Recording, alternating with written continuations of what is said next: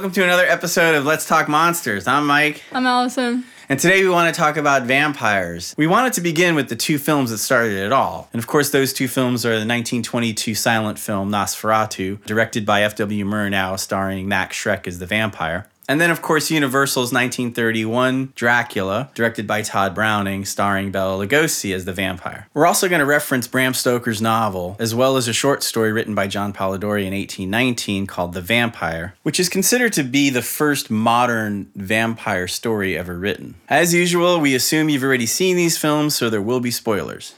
We're going to go back and forth between the two movies, but I think for today, we'll probably wind up wrapping up with Nosferatu and then tomorrow we'll finish up with 1931 Dracula. And then we're going to segue into some of the Hammer Dracula movies. And actually, we're going to take this all the way up, maybe even to present time, because there's a lot to say about vampires. Obviously, Nosferatu is not a universal monster film, although Nosferatu has sort of been grandfathered in. I think all of the the silent film monsters going back to the German expressionism are more or less like welcomed into that family. Nosferatu, he's mo- he's more like a sleep paralysis demon where he just like he only shows up in the corner of the room and then maybe you don't even see him. Maybe he turns into a mist or like or you see him but then it's like oh did i dream that? You know or something like that. Whereas um bela lugosi's dracula you know he's way more human he passes for human and that's like his main kind of like weapon in a way because he just walks around amongst people talking to them, buying properties, and acting like he's normal, but then when he has somebody alone, uh, especially if they're like a minor character, it's like, you know, uh, working class or whatever, then, you know, then he shows that he's a vampire. Yeah, and I think that uh, those differences are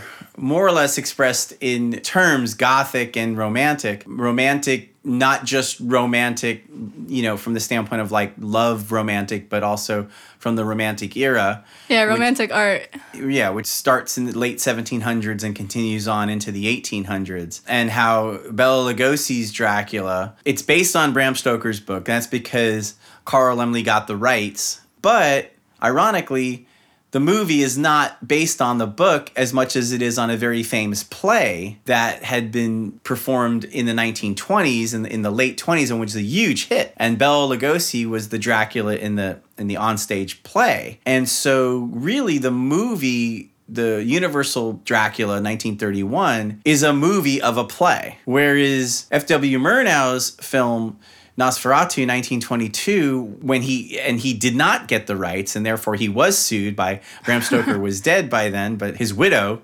sued and won.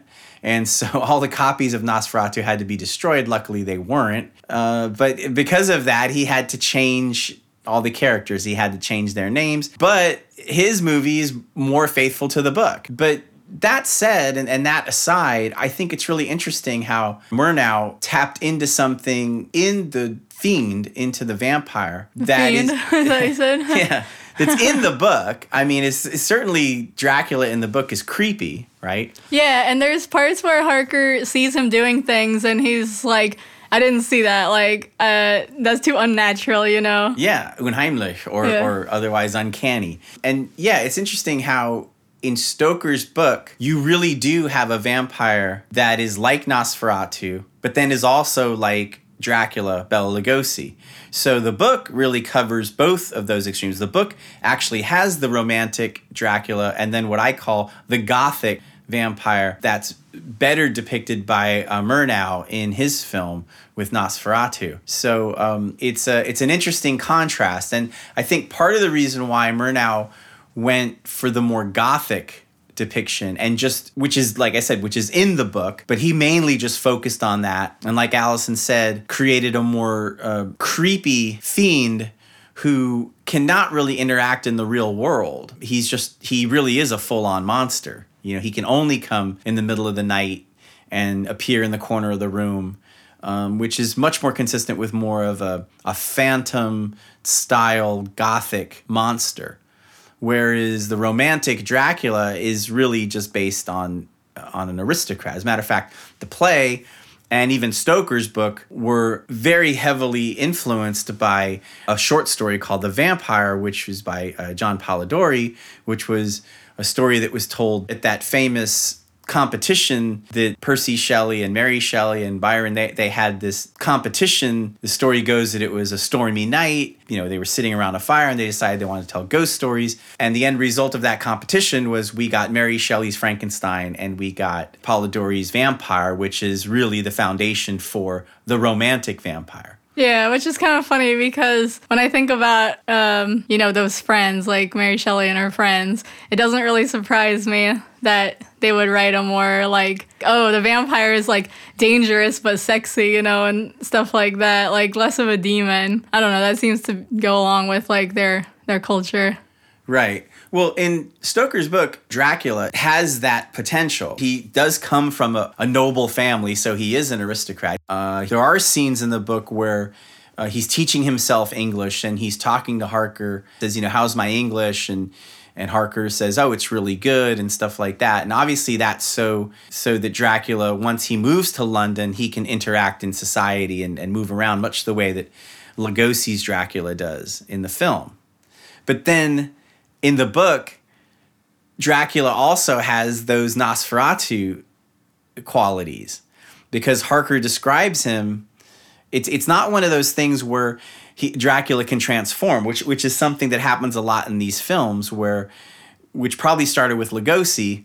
Um, you know, Lugosi never had fangs, for instance, and um, and Lugosi can look, you know, very distinguished and fit right in, you know, and then like what Allison said, you know, when he confronts someone in a dark alley, all of a sudden he can look a little bit more fiendish, and then you realize, oh, he really is a vampire. But there's nothing really monstrous about Lugosi. And yeah, not not in the way he looks or anything like that.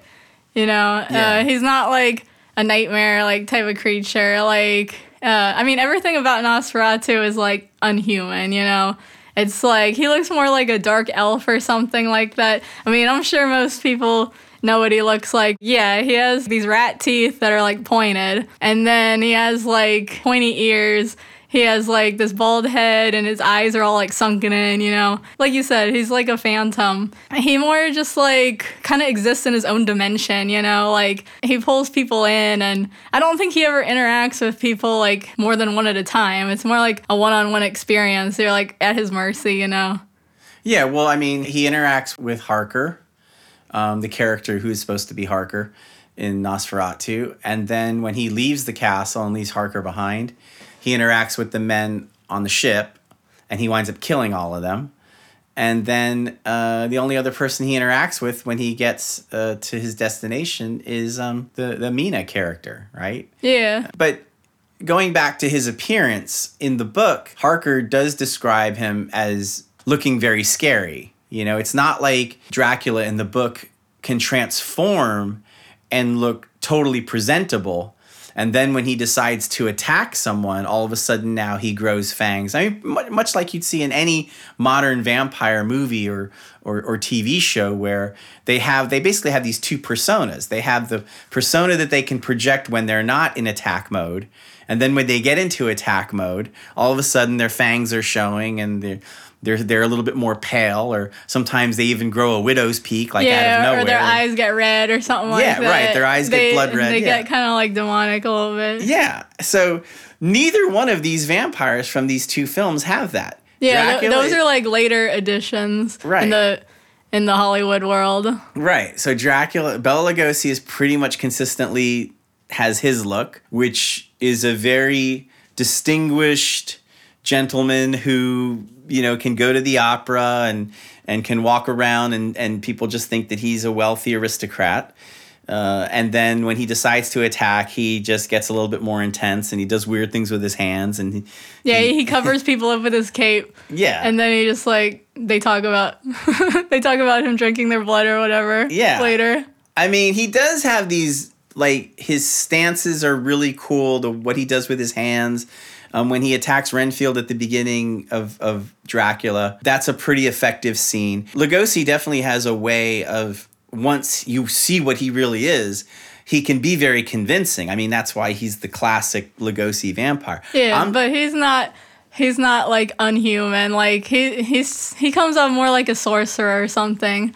Cause he like you know he can do like spells on people essentially. he, yeah, he can hypnotize. You know, they, they get into that sort of aspect of it that he, he has these powers sort of thing. You know, he's Yeah, because when he attacks Renfield, he makes him pass out, or at least Yeah. that's how it seems. so uh, th- th- then there's also this theory that maybe he was drugged, right? That, that Oh, like it wasn't like It his was in the wine. wine, yeah. Yeah. Yeah, but so- also like right when he opens the back door, like before he passes out, he sees a giant bat like flying. So Yeah. I guess you could say like, oh, he was just so startled, he like Right. fainted. You Yeah, know. well, as a kid, that's what I thought. I thought that the bat just freaked him out so much that he fainted. you Yeah, know, I was but- like, oh my god, a bat, and then he just Yeah, faints. I, I, I, I, when I was a kid, I always just assumed it was like Dracula's powers. Yeah. But that's because I was already familiar with the idea that vampires can hypnotize people, and that's how they like get their prey. Because it's like, you know, if you're all upper class, why waste your energy on like struggling? You should just make them fall down, and then you can just drink their blood or whatever. right. Whereas Nosferatu, I mean, Yeah, okay, the way they frame the scene, I think from a cinematic view, is goes along with what we're saying because when Harker in the silent movie gets attacked, like this shadow comes over him of Nosferatu and you know, it's kind of exaggerated like he has these long fingers and stuff. Harker's like backed into the corner. I think he's on he's in like this little bed. I don't know. He, it just makes him look like really trapped and everything like that. Like well, he is trapped. yeah, he's like kind of in this little box, you know, where like he can't go anywhere, you know, like Nosferatu's just like closing in on him. And then um, in Dracula, it's more like probably because it was based on a stage play, they set everything like a stage. So it's more like this like open floor. You know, everything seems just airy. And then the wives come in and Dracula makes them move or whatever. well, he doesn't. That's that's actually from the book. The vampire brides want to feed on Harker, and Dracula says, "No, this man's mine." Or Is that after they gave he gave them the baby? he gives them the baby instead, but he he feeds on Harker. Hmm. So that's how they present that in the 1931 version. Of course, there's no baby because they wouldn't do that in 31. um, and yeah, it's and you know it's it's not a very graphic scene. It's it's all very suggestive, which like a lot of the early Universal films that tends to make raise the eyebrows a little because you you don't know. Yeah, you wonder what they're hiding. Yeah, right. the more graphic vampire movies got, especially with the Hammer films, uh, and you start to see, okay, yes, he's definitely biting her neck, and he's you know there's he's definitely puncture holes, and he's drinking blood. Okay, now at least you know what it is, as opposed to Dracula just covering someone with his cape, and then it the scene just fades, and you're like, okay, he could be doing a number of things to someone, so. I don't know. In some ways, that's kind of an effective, you know, it's a way to make it creepy and scary by just not showing a lot. Of course, it's also because it was cost cutting and they didn't, they weren't sure special effects wise how they would do it. And, they, and then they were also worried about the censors. Now, this is more or less something uh, that I believe. I don't think I'm alone when I say this. Uh, I think Werner Herzog explored this in his remake, uh, 1979 remake. Which is an excellent film, one of the best remakes of any remake I've ever seen. Yeah, and really faithful to the um the silent film, but then they go a little further with some right. stuff. Yeah, they don't they don't do an exact replica because he wanted to give it a little bit of a twist, but it's it's just an excellent performance by Klaus Kinski. And I think Herzog really taps into what I was going to say a second ago, which is with the gothic vampire is that is the vampire even really there? Cuz a Nosferatu type vampire can exist in your dreams. It's a shadowy creature that traps you, sleep paralysis, all of that kind of stuff. And there's even allusions to that in the book where I think I I like to call it the first 80 pages of the book, which is pretty much Harker's journey. It's it's it's all about Harker going to the castle and spending time with Dracula and then getting locked in with him and all that stuff. And I, I, Stoker really explores this, you know, this aspect of is it all in his mind? You know, is is this reality? Is this really happening? And there's a few scenes in there where you really start to wonder, maybe Harker's just kind of going crazy. You know, maybe we're just seeing this through Harker's perspective, and maybe the vampire isn't really there. And so, what goes hand in hand with that is the more religious you are, the more you believe in God, the more you believe in the devil. And the vampire mythology fits right in there where the more you believe that a vampire exists, the more powerful that vampire becomes. And so all of this stuff is is part of the Nosferatu slash Gothic vampire. And like I said, Werner Herzog really does a good job. There's that scene where where Harker is walking because the coach won't take him the last bit, you know, where he needs to go, and so he decides to go on foot. And when he gets close to the castle, he looks up and he sees ruins. Yeah, there's always like that question of like, what is he in ruins the whole entire time? Like, I mean, if you, that's the thing about once you are in a story and you start to even approach the subject of like things being in somebody's head, there's so many like ways you can go with it. There's so many like different levels and there's so many different like reasons you can have for it. Plus there's like the whole thing of you have to take part in like a ritual to like even get there in the first place. Right. Because Harker has to go into this carriage where they're it seems like they're just kind of going in circles or like zigzags and it's really dark so he can't see. You have to be in a certain state of mind to kind of like open the door so to speak. So you can't just be your normal self and have access to like this vampire plane. Like, you know, you just have to be in an altered state basically and there's a bunch of different ways you can do that. My interpretation of it in the from the book is that that whole sequence where he sees the blue light the person driving the coach leaves the coach for a little while. You hear wolves howling, and there's some ritual takes place. Harker can't describe it because his perspective from in the coach is limited. And so Stoker never explains to us what that is. It's kind of just a mystery. And then there is this scene where Harker says, I felt like we weren't going anywhere, we are just going around in circles.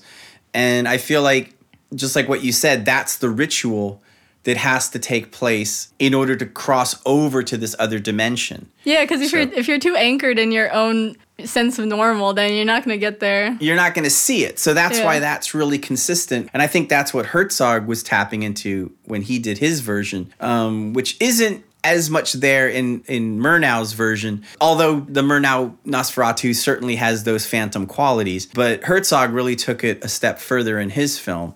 So we're not sure if he's just walking around in ruins and he thinks all of this stuff is happening. Uh, Harker is is walking around in the Herzog film. But we just see what he sees and he wants to believe because he wants to make the transaction. He wants to sell the property. He wants to get paid. He went all the way to Eastern Europe. Yeah, it took so, him like a month. So he refuses to accept that after all that work, he just stumbled across some ruins where some phantom spirit is like roaming around. I think it's interesting how the gothic vampire is the one style of vampire that can really get away with almost just not being there. Like, we want to believe that it's a real physical monster because we want all our monsters to be real. But I think more than any of the other monsters, that's the one where you could almost make an argument and say, well, there really is no monster. It's really like a psychological thing. It's just somebody is believing it, and so it becomes their reality. Yeah, or like it is the belief in it itself. I guess kind of like Candyman or something. It exists in its own like legend, I guess, yeah. or something like that. Well, how you said in a, in a previous episode, and you said that you felt like House of Dracula just is really meant to be a dream sequence.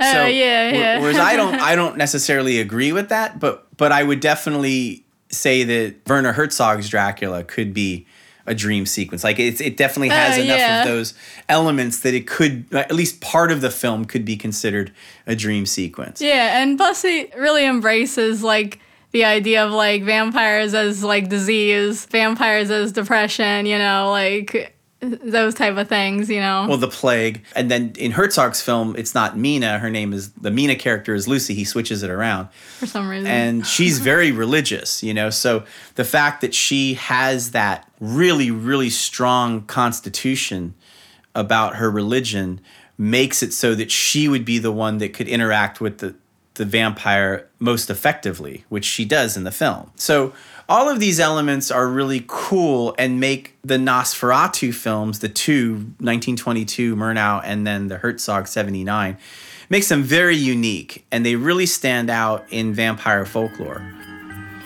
We'll be back tomorrow to continue our discussion on vampires. Hope you enjoyed it. If you like this podcast, please subscribe, leave us five stars and a review. Thanks.